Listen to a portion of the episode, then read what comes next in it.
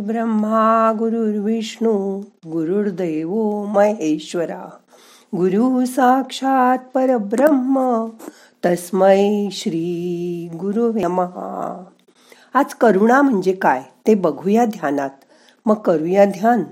ताठ बसा पाठ मान खांदे सैल करा.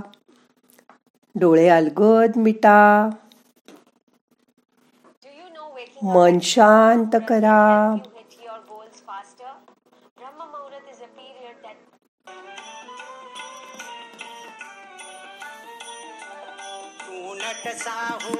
कोपी दंडिता ही आम्ही पापी. पुनरपी हि चुकत तथापि आम्हावरी न च संतापी गच्छत स्खलनम क्वापी. असे मानून न च हो निज कृपाले शाओपी. आम्हावरी तू भगवंता मम चित्ता शमवी आता.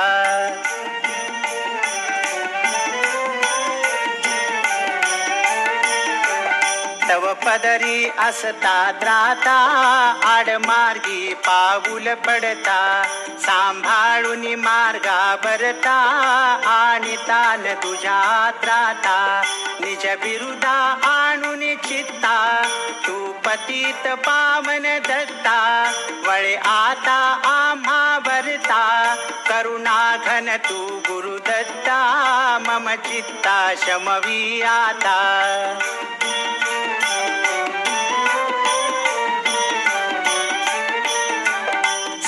कुटुंब सह परिवार दास आम्ही हे घरदार. तव पदी अर्पुवसार संसारा हित हा भार परिहारसी करुणा सिंधो तू दीनानाथ सुबंधो.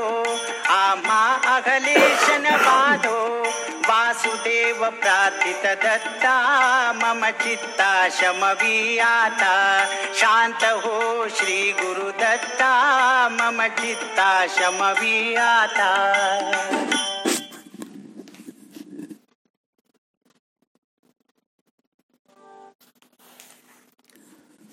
बघा या देवाला सुद्धा शांत व्हायला सांगतोय. त्यांचा भक्त. पण देव तर शांतच आहे. मग या शांत तत्वाचा स्वीकार आपणही करायला हवा. परमहंस परिव्रजकाचार्य श्रीमंत वासुदेवानंद म्हणजे श्री टेंबे स्वामी सरस्वती. वासुदेवानंद सरस्वती स्वामी महाराजांचं वाङ्मय हा एक अद्भुत चमत्कारच आहे. त्यांनी रचलेली अनेक संस्कृत व मराठी स्तोत्र ही अजरामर आहेत. अशा रचना करण्यासाठी विलक्षण प्रतिभा लागते.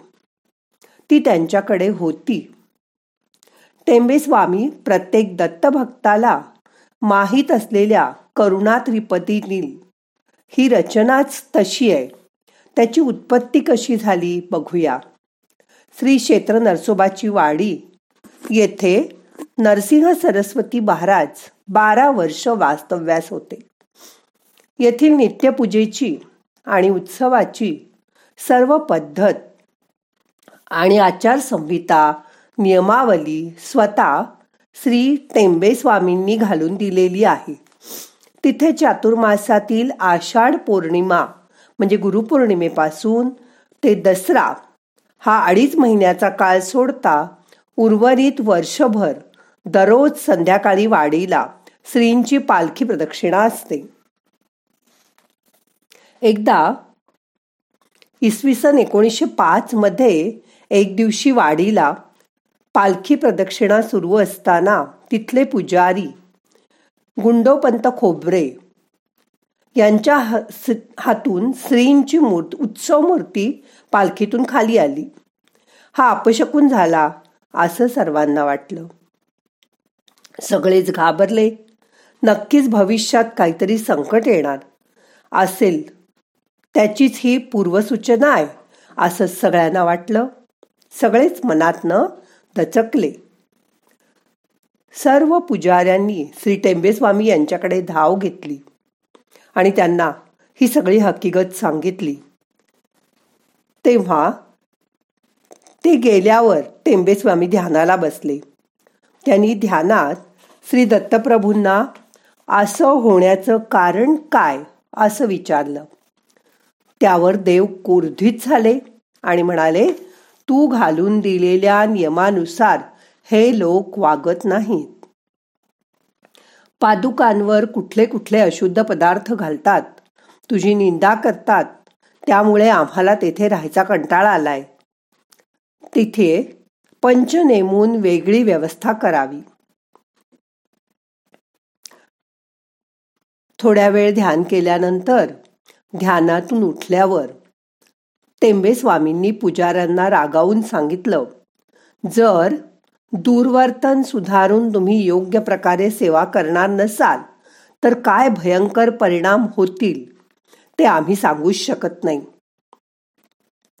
तुम्ही आपली वागणूक सुधाराल तर ठीक नाहीतर तुम्ही जाणे आणि तुमचे देव जाणे. पण नंतर पुजाऱ्यांनी हात जोडून पुन्हा पुन्हा क्षमा मागितल्यावर आणि नीट वागण्याचं वचन दिल्यावर टेंबेस्वामी शांत झाले. त्यावेळी टेंबेस्वामींनी कळवळा येऊन भगवंताची प्रार्थना केली. त्याच वेळी त्यांना ही तीन पदांची करुणा त्रिपदी सुचली व ती दररोज प्रार्थनापूर्वक पालखीच्या वेळी म्हणावी असं त्यांनी सांगितलं. अजूनही दररोज पालखीच्या तिसऱ्या प्रदक्षिणेला तिसऱ्या थांब्यावर ही त्रिपदी म्हटली जाते. ही नावाप्रमाणे झालेल्या अपराधांची क्षमा करावी अशी प्रार्थना करणारी अतीव भावपूर्ण रसाळ रचना आहे. यातून श्री स्वामी महाराज दत्तप्रभूंना विनवणी करत आहेत. आईच्या मायेने आमचे दोष पदरात घेऊन आमच्यावर तुमचे कृपाचत्र ठेवा. अशी विनवणी यात केली आहे. आणि दत्तालाच ते म्हणतात शांत हो शांत हो रागावू नको. म्हणजे आपल्याला सुद्धा किती शांत राहण्याची जरूर आहे बघा. थोडंसं काही झालं की आपल्याला पटकन राग येतो आणि तो राग आपण व्यक्तही करतो. किंवा कधी कधी आत धुमसत राहतो.